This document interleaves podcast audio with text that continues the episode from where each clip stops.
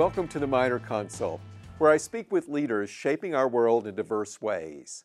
Today I'm joined by Matt Abrahams, an educator, expert, and coach in business communication. He is founder and principal at TFTS Communications LLC, a presentation and communication skills company. And he's a mainstay at the Stanford Graduate School of Business, where he teaches strategic communication courses and workshops. He hosts the podcast Think Fast, Talk Smart, which I've had the honor of appearing on, and he's published many research articles and books on effective communications. His new book, Thinking Faster, Talking Smarter, came out this fall. I'm delighted to welcome Matt to the Minor Consult to discuss the importance of communication skills in corporate America, how to effectively present ourselves to others, and how he thinks AI will affect human expression and connection. Matt, welcome. It's great to have you here today. You know, you've thought a lot about communications. You've devoted your professional career to thinking, teaching about communications. And I'm wondering at the outset of our conversation, what are the key points that you, um, when you're talking with leaders, when you're teaching courses to business school students or others, organizing workshops, what are the, the, the really salient points that you want to get across in, in those encounters?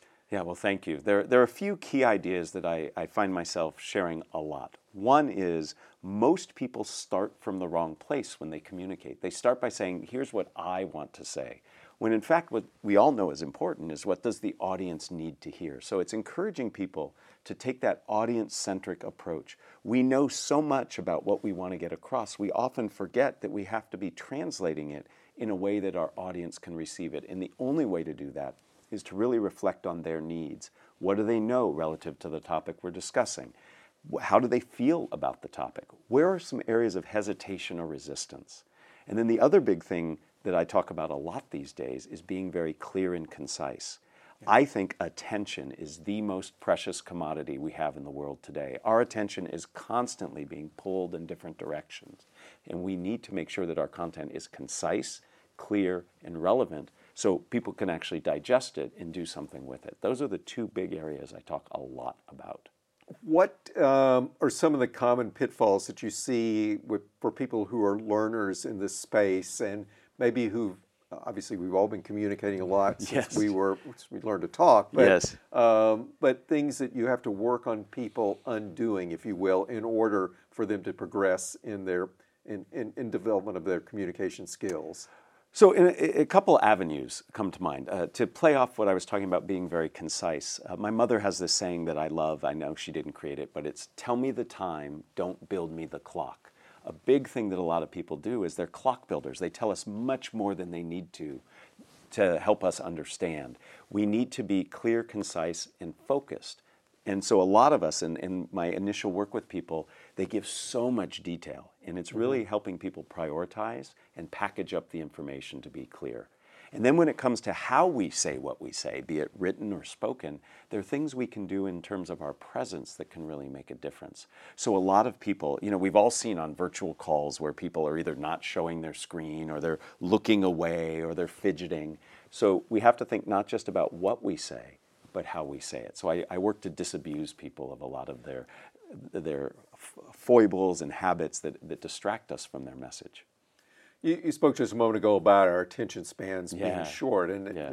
and my impression is probably getting shorter as yes. well. But yes. um, what are some of the key points in communication in a virtual mm-hmm. medium, in, in the Zoom world, for example, right. compared to the conversation that you and I are having right now, right. or a conversation in a meeting with, say, four to six to ten people, or a communication to in person a room full of uh, a uh, hundred or more people.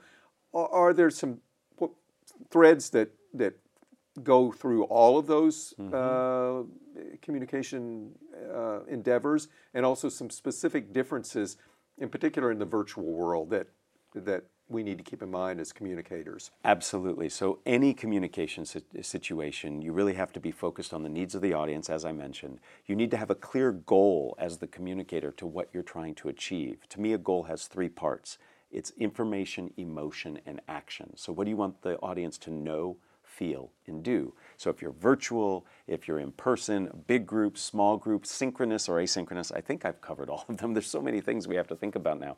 Having a goal is really important. Listening to understand what's being said and needed in that moment so you can respond, that's really important. When it comes to virtual, though, we, we are disconnected in terms of reading a lot of the nonverbal cues. You're nodding your head, you're looking mm-hmm. inquisitive. I don't always have that advantage when I'm virtual. So it's incumbent on me when speaking virtual, virtually to engage the audience so I can get some of those cues and clues. And when it comes to engagement, I like to look at it in three ways. And, and these apply to in person as well. There's physical engagement. In, in virtual communication, you can do a lot to get people physically involved. Have them type into the chat, put them into breakout rooms, show them uh, videos or slides, get them engaged physically because where the body goes, the brain will follow. I love the reactions button and using chat. That's physical engagement. Mm-hmm. Mental engagement, cognitive engagement, ask questions, use analogies. People see things, they answer those questions even if they're rhetorical. That gets them engaged. And then finally, using language. We can really engage people through language, use people's names, or what I call time traveling language. I can take you into the future. I can say, imagine what it would be like if, or picture this. And when I say that, you actually see it in your mind's eye versus me just telling you. Or I can take you back to the past. I can say, remember when, or think back to when. So those engagement techniques are needed in a virtual environment because we don't have this face to face nonverbal presence that I can read. Yet we can still use those engagement techniques in person as well. So similarities for sure, but some specific differences as well.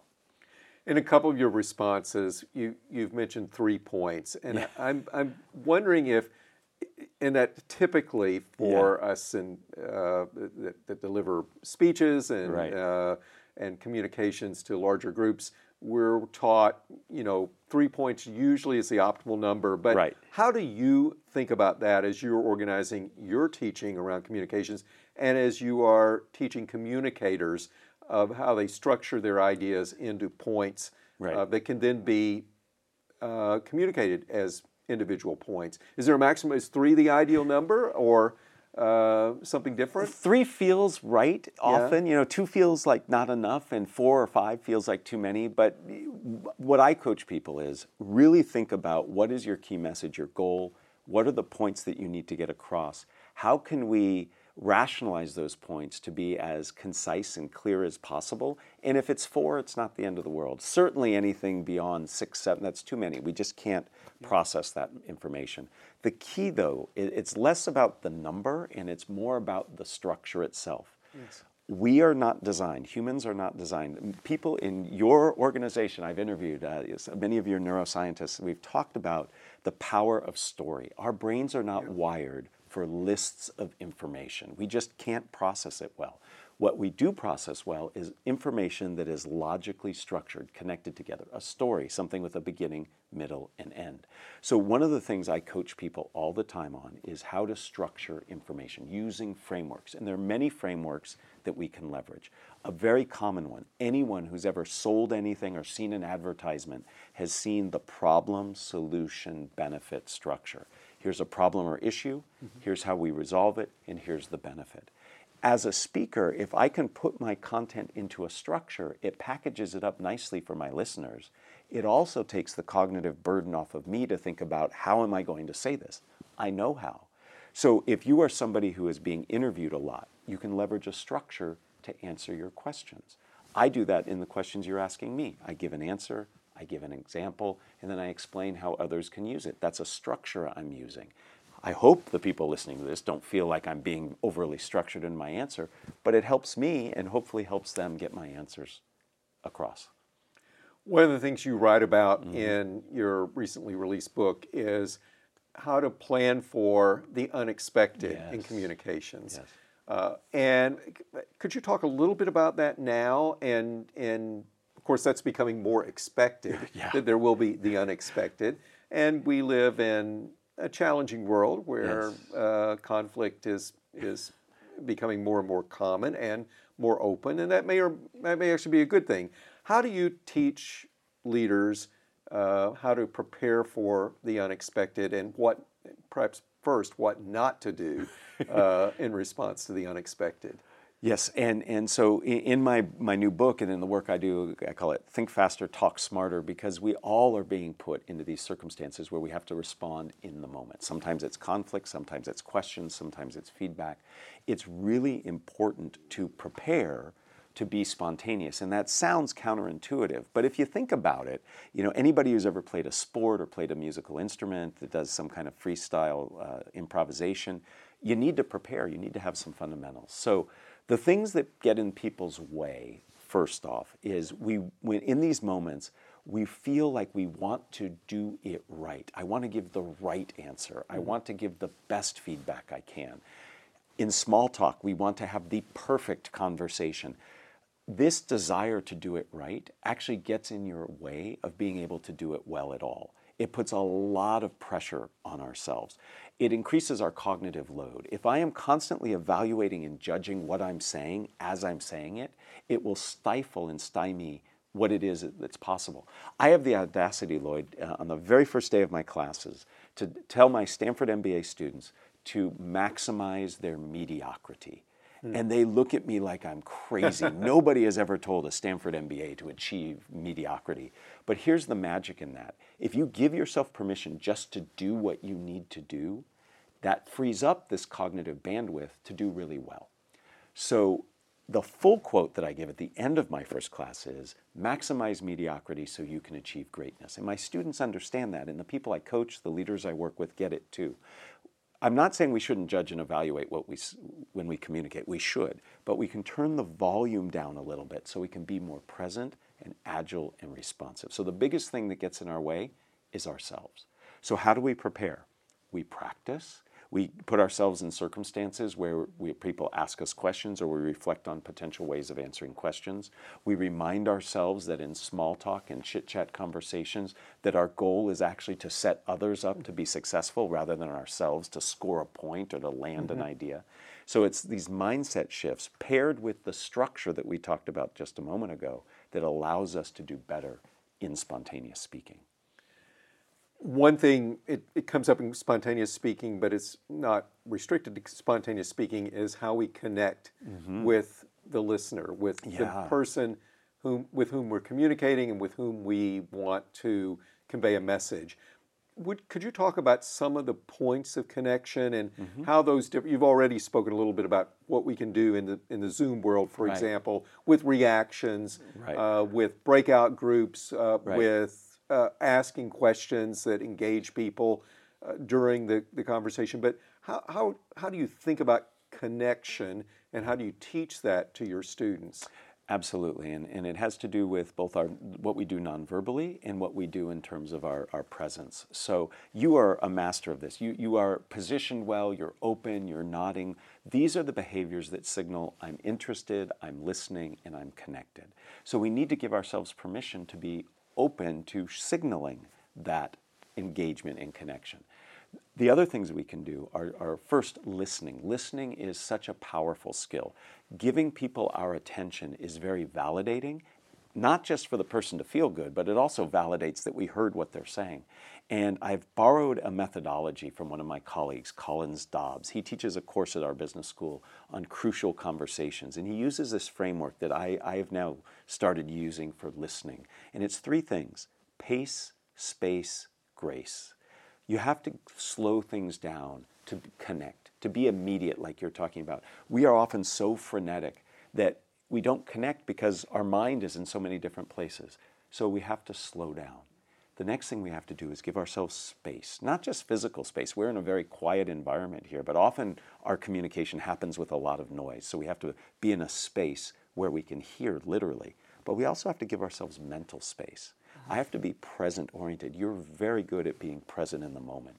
That's how we connect. And then finally, grace. When we listen and we connect, we have to give ourselves permission to do that, but we also have to give ourselves permission to listen to our intuition. So, as somebody is saying something to me, that might trigger in me a thought that I have or a concern that I have, and I have to give that credibility too. It's not just being other focused, I have to be internally focused.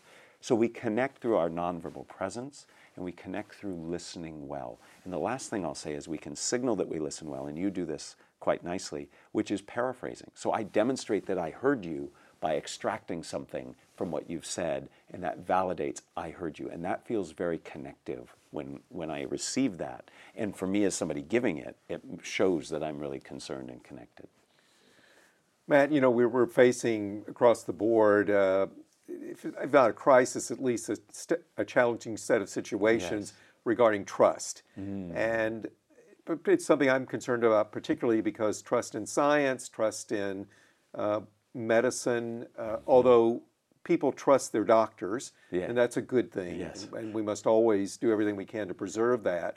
But people don't necessarily trust the healthcare delivery system, and they certainly as demonstrated during the pandemic, have a growing distrust of public health experts or or those that that are putting out opinions based upon the best evidence at the time. What can we do through our communications to rebuild that trust and to have a communications environment uh, that furthers the development of trust? When you were with me on my podcast, we talked a lot about trust, and you had some wonderful things to say, and a lot of people have responded very positively. So I know trust is something that you think a lot about. I think trust is, is built collaboratively. It's not just something we do to build trust in others. It's something that, that we have to collaborate with the audiences we speak with. I think listening is, is a primary first step.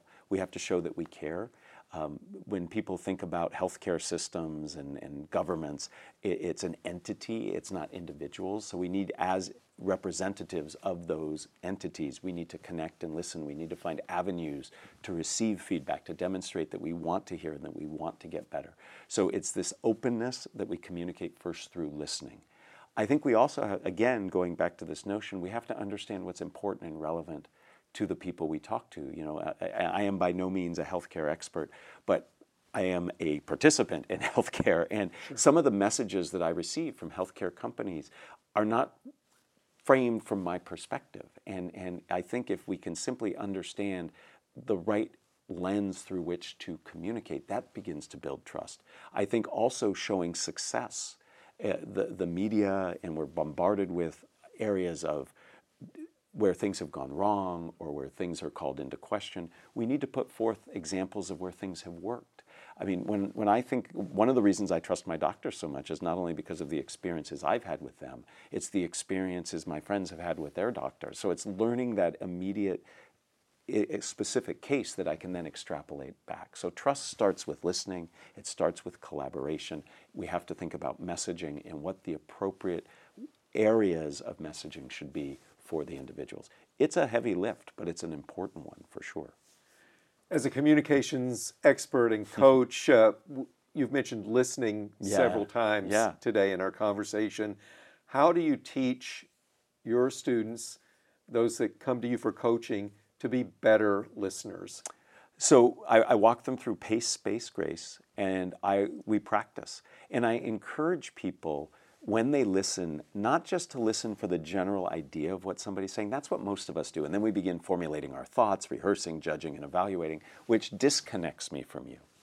When I encourage, what I encourage people to do when they listen is to listen for the bottom line. What is the key takeaway of what the person is saying? And when you listen that way, you listen very, very intently. And it causes you to, to really focus. I, I watched recently this video from a jazz musician. I'm fascinated by jazz because it's so spontaneous. And he was talking about a teacher that he had. And he said his teacher said the key to being a good jazz musician is to listen until you sweat.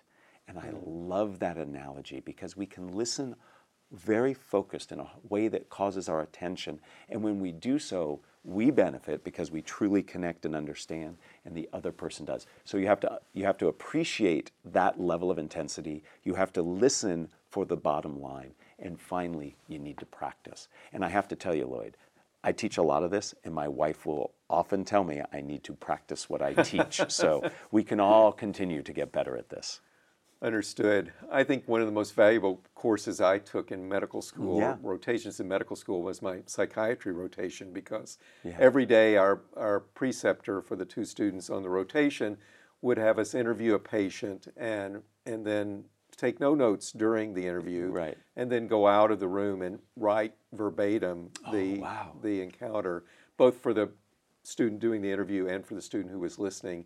And at first, it's extraordinarily difficult, Yeah. and then uh, when, but and you really do have to focus. Yes. Uh, and then it becomes, uh, and really, I guess the key is that you become better at understanding what it is to focus and to put everything out of your mind except for the conversation and the communication you're having in the moment. And that's something I think all of us are challenged to do because there are so many things that go through our minds. Right. And The one thing that I wanted to highlight from what you said, and, and you shared that story on, on my podcast, and I've been thinking about it a lot because part of what I think you're developing in that moment when you were having to do that, where you couldn't write it down and then you had to repeat it, is you're training your brain to look for patterns and you're finding patterns and you're saying, oh, this case is very similar to that case. And that helps you remember it and that helps you then communicate about it better. So listening is the first step for pattern recognition, which can help us in the moment when we're on our feet and we have to respond right away. We can invoke those patterns that we've internalized. So it all starts with listening and observation,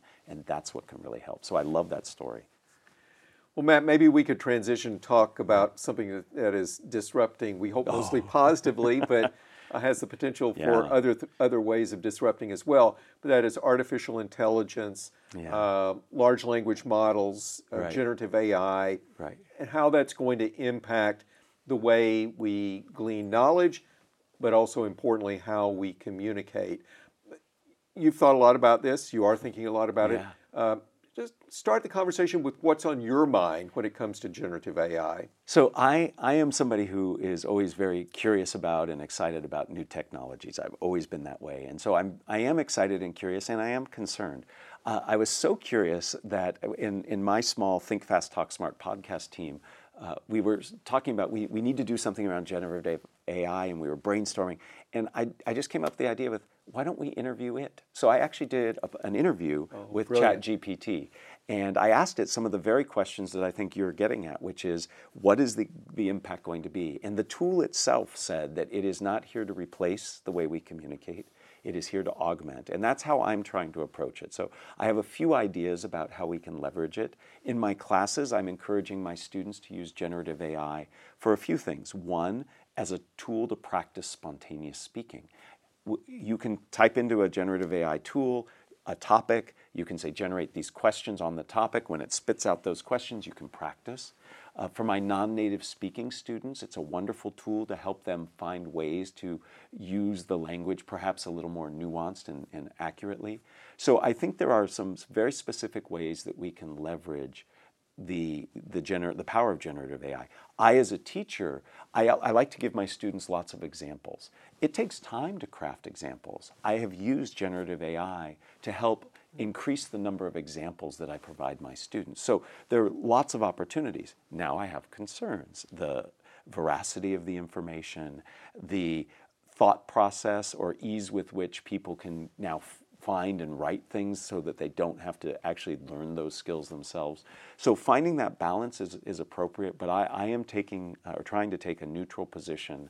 I am encouraging my students to explore it, but to do so in a transparent way so people aren't hiding what they're doing.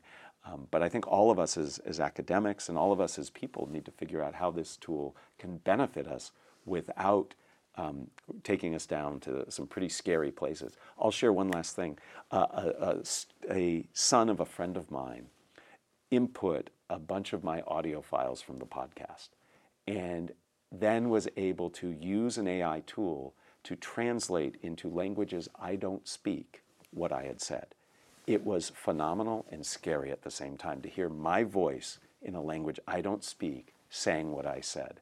Now, think about that as a, as a tool to learn a new language. Great way. I can hear myself saying those words that I need to learn, but pretty scary that my, I, somebody can take my voice and use it for other things. So I, I, I have excitement and concern. What do you think will distinguish conversation generated through large hmm. language models from a conversation like we're having today? And and is it necessarily a bad thing to follow up on points you just made? Uh, that there will be some supplementing or perhaps even supplanting of this type of conversation by by a generative AI approach. So I think the big thing that's missing is the connection we talked about. Uh, you- that that personal, interpersonal connection. We saw how important that is when we went virtual during the pandemic and everybody had to communicate that way. And, and we, while we can mimic it and try to replicate it, it's still not the same. And I don't think AI is going to get to that point, at least anytime soon. It is something, though, that uh, we do need to, to consider. How do we best communicate? What are the certain types of situations where we use AI and where we don't? Will it supplant certain types of communication? I think so. I think it will be used for some of the very quick things that we spend time with.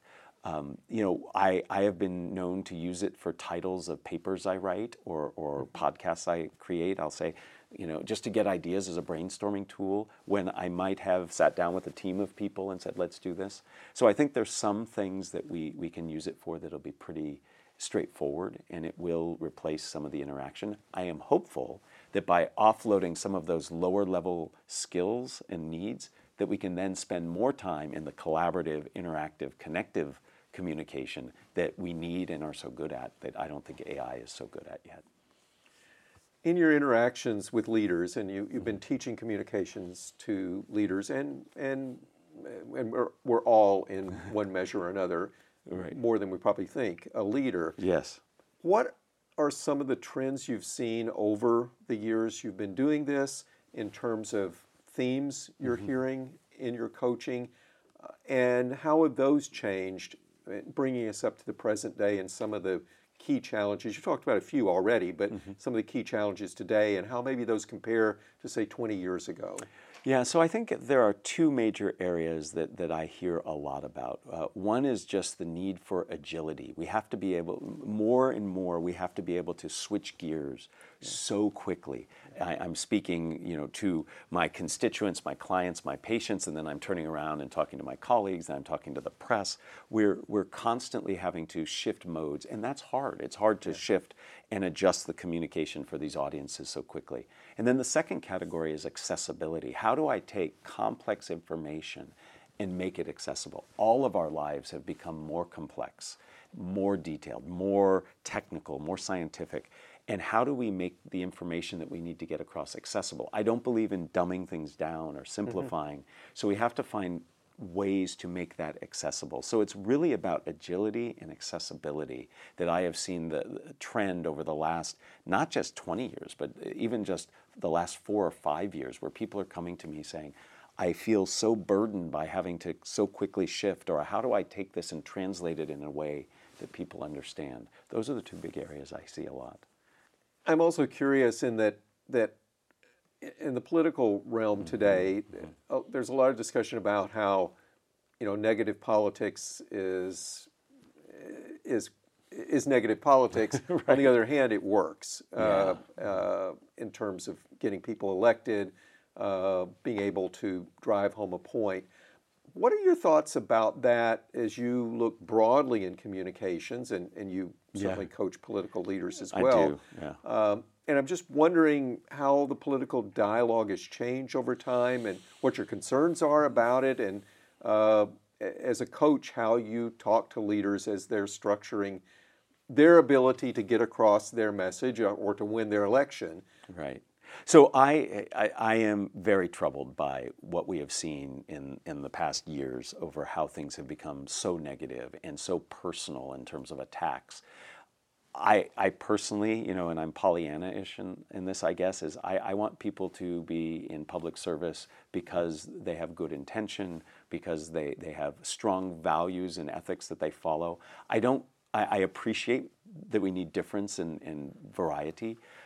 When the people I coach who are in this sphere and other spheres, I, I, I talk a lot about authenticity, and I, I work to help people not, not just understand their values and their ethics, but to find ways of presenting that in a positive light. It doesn't mean people have to agree with you.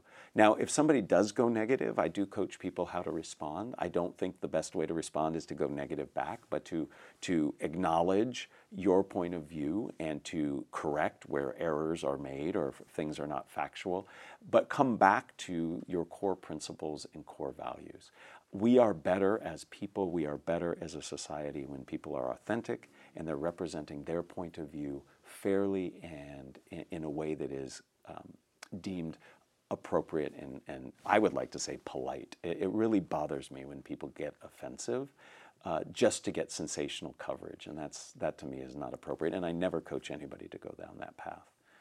I think that's an incredibly powerful message. Or do you feel like people you're getting your message across?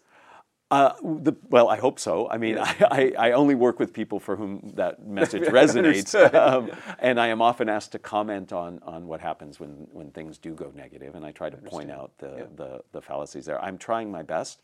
You know, where I think I can have the biggest impact is with the 45 students I have in every class I teach, and, sure. and I really try to, to help drive these points home and help people discover their own truth and ethics and, and, and try to encourage them to present them in a way that is authentic and appropriate.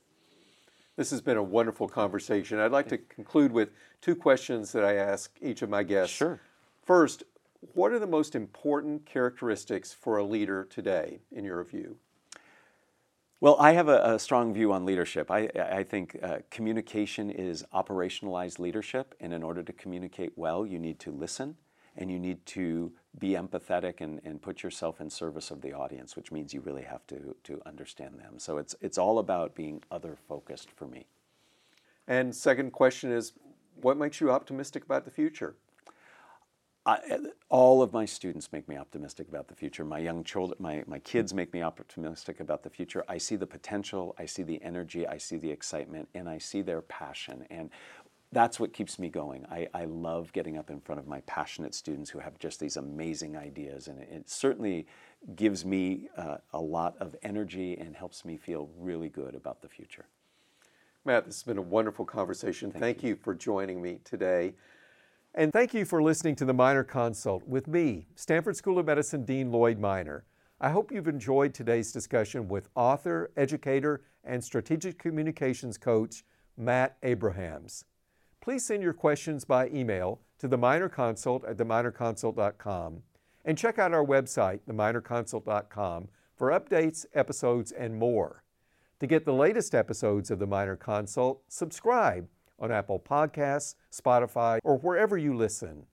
And if you enjoyed today's episode, please rate the podcast five stars. Your feedback helps make this podcast happen. Thank you so much for joining me today. I look forward to our next episode. Until then, stay safe, stay well, and be kind.